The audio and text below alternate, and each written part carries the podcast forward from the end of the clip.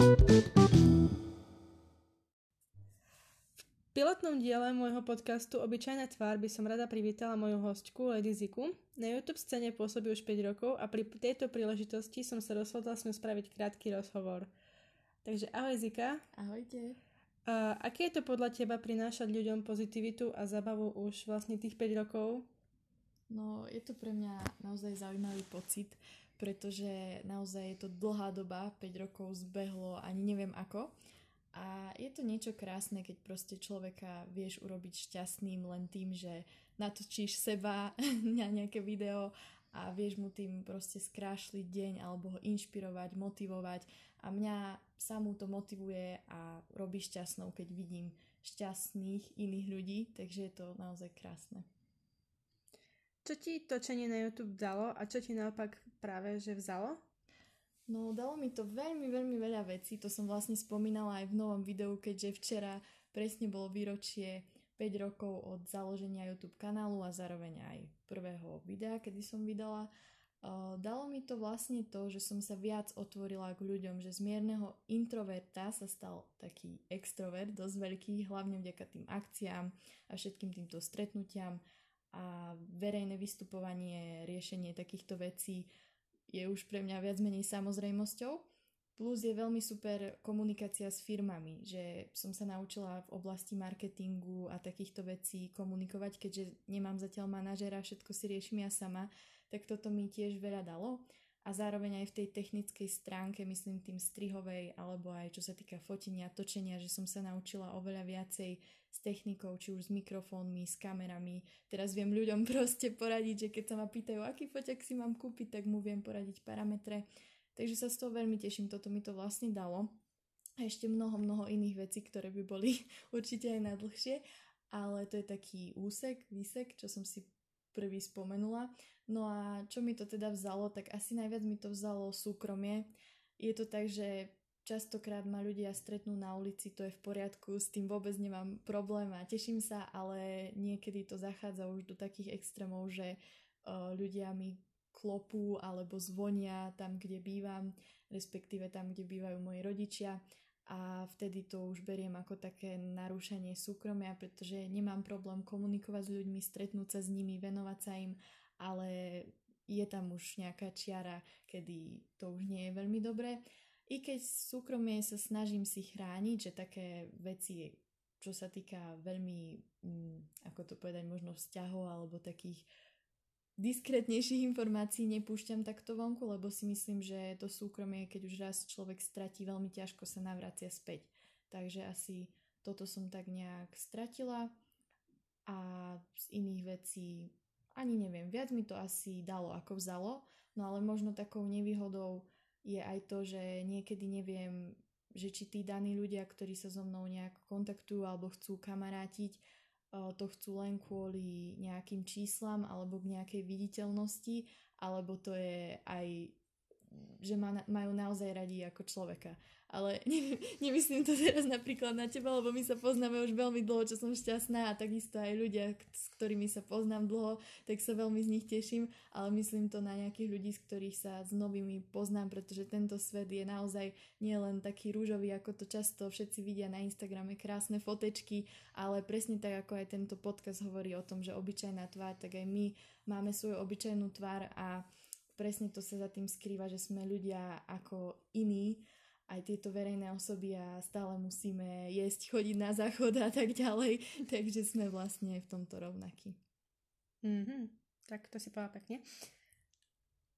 E, ja by som sa chcela spýtať, um, a máš nejaký taký akože pocit, že tento celý úspech, táto vlastne YouTube uh, kariéra nejako ovplyvňuje tvoje okolie, napríklad rodičov, priateľov, alebo keď už máš nejakého priateľa, priateľku, tak akože bližší akože okruh tvojich známych?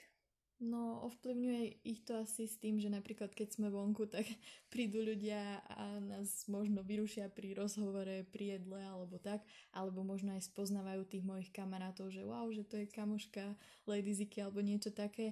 A čo sa týka teda rodiny, tak eh, že niekedy zazvonia alebo vidia, že vedia niektorí ľudia, kto je moja rodina, moja sestra a tak ďalej. Takže možno to môže byť pre nich aj také trošku tiež narušanie súkromia, ale asi s tým musia rátať, keďže to je s tým spojené, ako s tým rátam aj ja. Tvojim typickým znakom sú vlasy, ktoré hrajú rôznymi farbami. Vlastne aj teraz máš tie vrkočiky. Mm-hmm. Myslíš si, že to vlastne aj to vplýva na tvoj počet videní? Lebo pokiaľ si dobre pamätám, tak v tom videu si to spomínala, že ľudia ti na to reagovali nie najlepšie, keď si sa napríklad dostrihala. Mm-hmm. Tak eh, čo si myslíš, ty má to nejaký vplyv na tých počet sledovateľov alebo počet pozretí tých videí? No určite si myslím, že to má nejaký vplyv, pretože ľudí celkovo zaujímajú zmeny, zaujímajú ich podľa mňa ľudia, ktorí sú odlišní, ktorí nie sú ako tzv. ovečky, ale niečím sa odlišujú. No a mňa vždycky bavilo sa odlišovať nielen výzorom, ale aj celkovo tým správaním, rozmýšľaním a tak ďalej, no veď vieme. A tieto zmeny vlasov sú povedzme, že charakteristické pre mňa, lebo od začiatku YouTube nastalo veľa zmien, či už som mala ofinu, rôzne farby, rôzne strihy a potom nastala tá najväčšia zmena, čo si aj spomenula, že som sa ostrihala a vtedy prišiel taký nával dosť tých negatívnych komentárov a veľa ľudí ma aj odsúdilo za to, čo mi bolo aj ľúto, ale nejako som sa už cez preniesla, lebo rozumiem a chápem, že títo ľudia riešia iných na základe vzhľadu, ale niekedy to proste takto človeka zamrzí, keď sa nad tým zamyslí, že som fakt rada za tých, ktorí ma majú radi, nech mám na hlave čokoľvek. Takže asi tak. Myslím si, že ľudia, ktorí ťa poznajú, či už osobne alebo priamo z tých videí, vedia, že si taká bláznivá, taká proste spontánna a tak. Myslíš si, že je ťažké byť takým človekom práve v dnešnej dobe?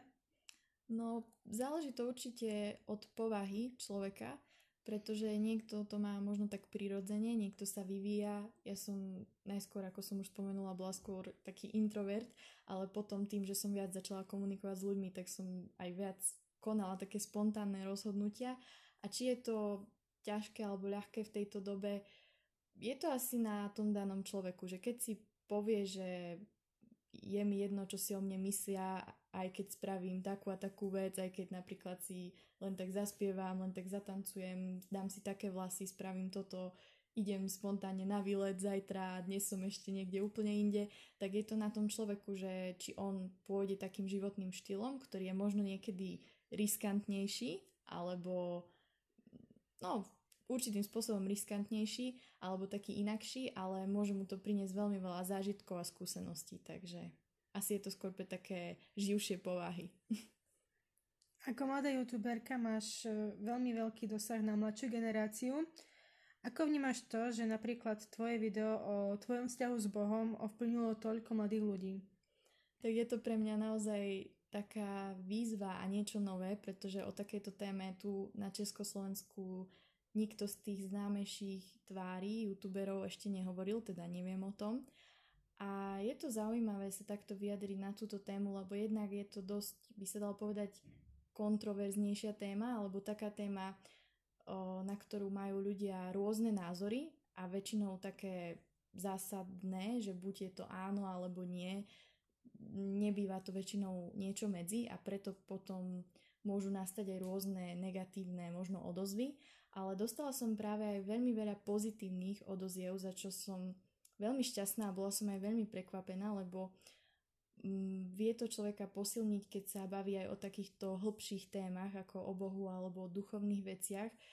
A nie je to len také plitké, že ako sa máš, čo robíš alebo len nejaké srandy. A som rada, že viem aj ľudí takýmto spôsobom možno dať na takéto hlbšie témy, motivovať ich, zamyslieť sa a nie len proste tie veci, čo som robila predtým, takže aj v tomto som sa nejako posunula aj osobnostne možno, že som to dala teda vonku.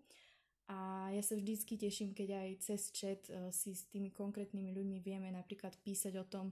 Som rada, keď si s nimi posielam hlasovky, lebo veľa ľudí sa ma pýta na to duchovno a zaujímajú sa o to, takže to ma tak prekvapilo, že tí mladí ľudia už v tom mladšom veku nejako k tomu majú nejaký záujem, čiže je to super.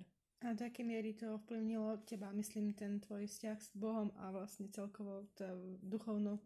No ja som to rozobrala asi tak najviac v tom videu, ktoré si môžete pozrieť, ak ste ho ešte nevideli, pretože tam je v podstate ten príbeh, ale mňa to ovplyvnilo ako človeka s tým, že už som zažívala v svojom živote veľký nepokoj, viac menej aj stres, rôzne nátlaky boli na mojom živote aj kvôli tomu, čo robím, čomu sa venujem, lebo predsa len to obnáša um, veľa času, veľa plánovania, veľa stresu, ktorý tí ľudia ani nevidia, to zákulisie toho všetkého, čo sa rieši. A toto vnieslo naozaj do môjho života taký pokoj a kľud, ktorý som asi aj už potrebovala a prišiel v pravý čas. Ale nie je to len tým pokojom a kľudom, je to aj celkovo takým tým zmyslom života a povedala by som, že neberiem to ako náboženstvo, ale ako životný štýl. Neberiem to, čo je napísané v Biblii ako nejaké zákazy, príkazy, ale ako, dalo by sa povedať, návod na spokojný a šťastný život.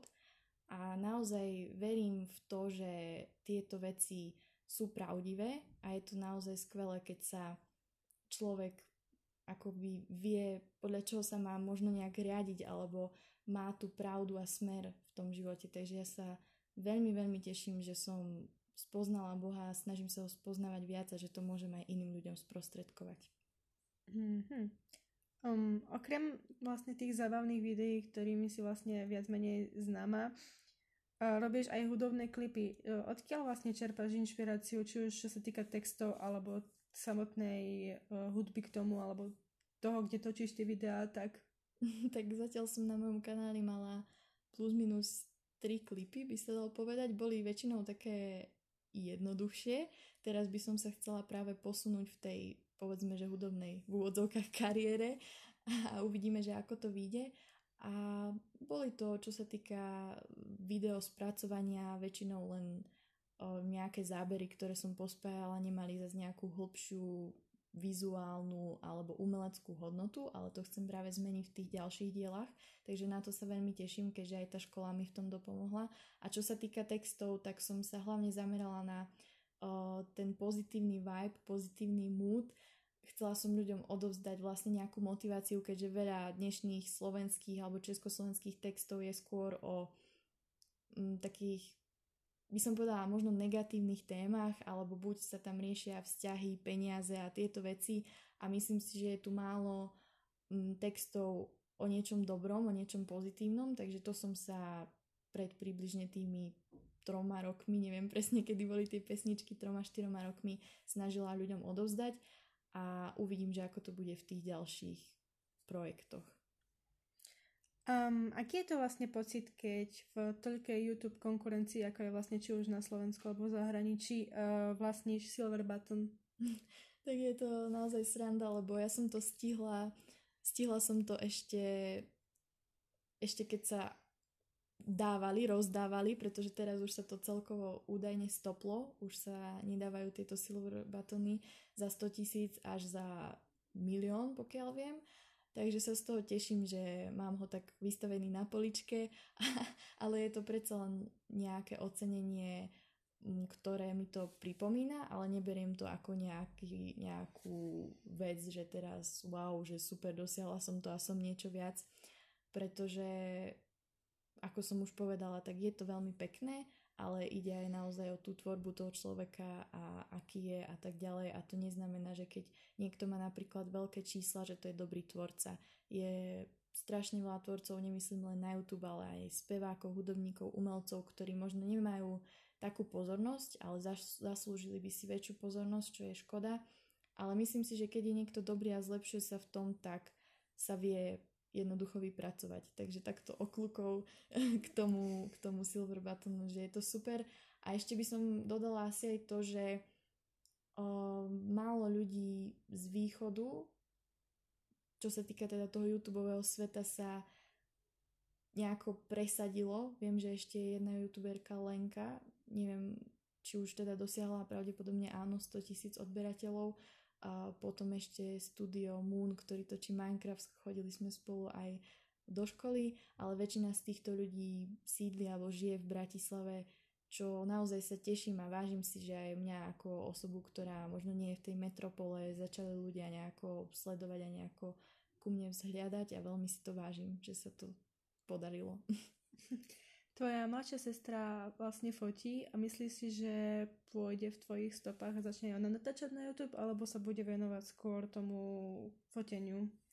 No najskôr to bolo tak, že v prvotných videách chcela aj byť, zapájala sa a tak ďalej, ale teraz čím je staršia, tak tým menej nejako sa chce objavovať, respektíve už takmer vôbec na videách a celkovo aj na stories, na TikToku, keďže pôsobím na viacerých tých sociálnych sieťach a zatiaľ to vyzerá tak, že sa bude venovať iným veciam, ale kto vie, pretože podľa môjho názoru ten internet v dnešnej dobe má veľkú silu a nemusí byť hneď niekto youtuber alebo tiktoker, môže tam robiť aj iné verejné veci, ale myslím si, že sa to každému človeku zíde, keď má nejaké určité publikum uh, na týchto sociálnych sieťach, pretože môže potom presadiť to, čo robí, napríklad svoj biznis alebo niečo, o čo sa zaujíma a tí ľudia ho proste v tom podporia, sledujú ho, takže vždycky je tam možnosť, že viem mojej sestre pomôcť aj takýmto spôsobom a uvidíme, že kam sa teda vydá, ale určite ju nechcem do ničoho tlačiť. Myslím, že pokiaľ si dobre pamätám, nielen z toho videa, aj z tvojich začiatkov si začala najprv fotiť. Neuvažovala si, že by si sa, neuvažovala si o tom, že by si sa napríklad venovala neskôršie čisto napríklad tiež len foteniu a menej YouTube, alebo práve naopak, lebo vlastne čím si začala točiť na YouTube, tak to vlastne fotenie išlo do úzadia a väčšinou si bola tých tá, ktorú fotia. Takže či si nevažala na tým, že by si napríklad sa vymenila, bola by si za tou druhou stranou vlastne fotoaparátu? Uh-huh. No tak to je zaujímavá otázka a video a fotografie ma bavili už aj od detstva by sa dalo povedať, alebo od ranného veku. A mám vlastne aj Instagram, ktorý je čisto zameraný na fotografie, Zik Artist, keď by ste sa chceli pozrieť, keďže toto je taký umeleckejší podcast, takže vám odporúčam a tam vlastne fotím buď na digitálny foťák, alebo fotky na film, alebo fotky na mobil. A áno, napadla mi aj taká myšlienka, že keby som nejak ustúpila s tým YouTubeom postupne, lebo ja si myslím, že toto človek e, väčšinou nerobí celý život, niekto možno áno, ale vo väčšine prípadov nie. Takže vedela som, že videu a videotvorbe by som sa chcela určite venovať a fotka je s tým podľa mňa veľmi spätá. A keďže aj v rodine napríklad moja staršia sestra je fotografka, tak mám k tomu aj ja určitý cit a vzťah a baví ma to a vlastne video sú len spojené fotografie, spojené obrázky, takže ide to ruka v ruke a uvidíme, možno uh, raz budem aj viac fotiť ja iných ako oni mňa, možno sa to vymení, kto vie. Mnoho mladých ľudí, ale nielen mladých, ale aj vlastne či už deti, tínejdžeri a tak vlastne uh, čerpajú z teba príklad a inšpiráciu. Považuje sa preto za influencerku? Veľa influencerov nemá rado slovo influencer. ja to beriem tak nejak neutrálne, pretože potom sa hovorí aj o tom, že každý človek je určitým spôsobom influencer svojho okolia a že každý človek ovplyvňuje to svoje blízke okolie svojimi skutkami, činnosťami a tým, čo robí a áno, je to tak, že tí ľudia, ktorými sme obklopení, nás ovplyvňujú či už správaním, obliekaním, štýlom rozprávania a že potom nachytávame od nich tie možno frázy alebo nejaké výzory, štýl celkovo. A aká bola teda otázka, že či sa... sa považuješ za influencera? um, myslím si, že ovplyvňujem ľudí, že tým, čo robím, je to buď také, že ich viem motivovať alebo inšpirovať alebo ovplyvniť, spravím nejakú vec, niečo sa im páči, čo mám napríklad oblečené alebo nejaký môj make-up alebo nejaký môj názor. A že sa im to zapáči a takisto sa snažia to buď napodobniť alebo spraviť. A ja sa z toho teším, pretože keď niekoho môžem nejakým takým príkladom inšpirovať a keď je to nejaký pozitívny alebo kreatívny prípad, tak to je super. Ale nepáči sa mi, keď e, je nejaký tvorca a ľudia si z neho berú negatívny príklad, alebo respektíve, že si ten tvorca neuvedomuje, že má nejaké publikum a robí nejaké zlé veci alebo možno nepríkladné veci pre to dané vekové napríklad publikum alebo celkovo publikum a že to vlastne ovplyvní tých ľudí negatívne. Takže ja som za to, že treba byť veľmi zodpovedný, keď už niekto má viac sledovateľov a treba rozmýšľať nad tým, že čo pridáva ten človek na sociálne siete. No, ale by som sa chcela ešte spýtať vlastne, ako vnímaš ešte to, keď by som sa mohla vrátiť k tým tvojim fanúšikom a tak, že vlastne ešte tak pred rokom, dvoma, tromi bolo tak, že keď niekto zastavil na ulici, tak chcel len fotku a teraz ťa zastavujú deti s tým, že môžeme si spolu natočiť TikTok. akože či ti nerobí problém napríklad s tými deťmi točiť tie videá alebo tak. Tak stalo sa to aj v posledné dni, teraz keď tu som v Poprade. Zažili sme rôzne zážitky a nie, nerobí mi to problém keď to je napríklad na ich profil, alebo na mojom profile by to bolo také možno aj trochu zvláštne, že s náhodnými ľuďmi, neznámymi. Možno by to bolo také zaujímavé, vieš, keby si mal nejaký profil len takýto, že by si mal len s tými ľuďmi, že nie seba, ale... To, by, to je celkom dobrý nápad, to by sa dalo možno zrealizovať, uvidíme. ale vlastne takéto videjka nie je problém urobiť, pretože spraví sa to krátko, pokiaľ je to niečo jednoduché, keď to nie je zložitý tanček, keď to nie je zložitá scénka, tak je to za pár sekúnd a nerobí mi to nejaký problém.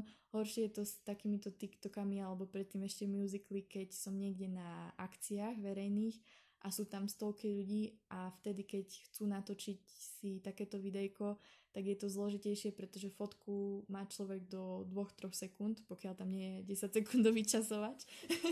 Ale takéto videjko sa robí dlhšie a keď je tam práve viac tých ľudí, tak vtedy je to taký pocit pre mňa, že fúha, že radšej chcem, aby sa každý dostal na rad a preto väčšinou potom hovorím, že o ten TikTok alebo to video si môžeme natočiť, ale že počkaj, nech všetci ostatní sa odfotia alebo nejak na mňa prídu a potom na konci, keď že, budeš aby chcieť... sa nestalo to, že ty povieš jednému dieťaťu, že nech počka s tým TikTokom a zrazu všetci, čo sa prídu s tebou fotiť, budú chcieť TikTok, no.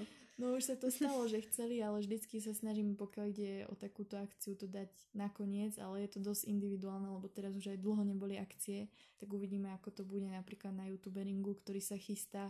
Možno budeme to natáčať hneď počas jazdy bude to zaujímavé, takže nechám sa prekvapiť tiež aj v tomto TikTokovom svete, je to dosť zaujímavé.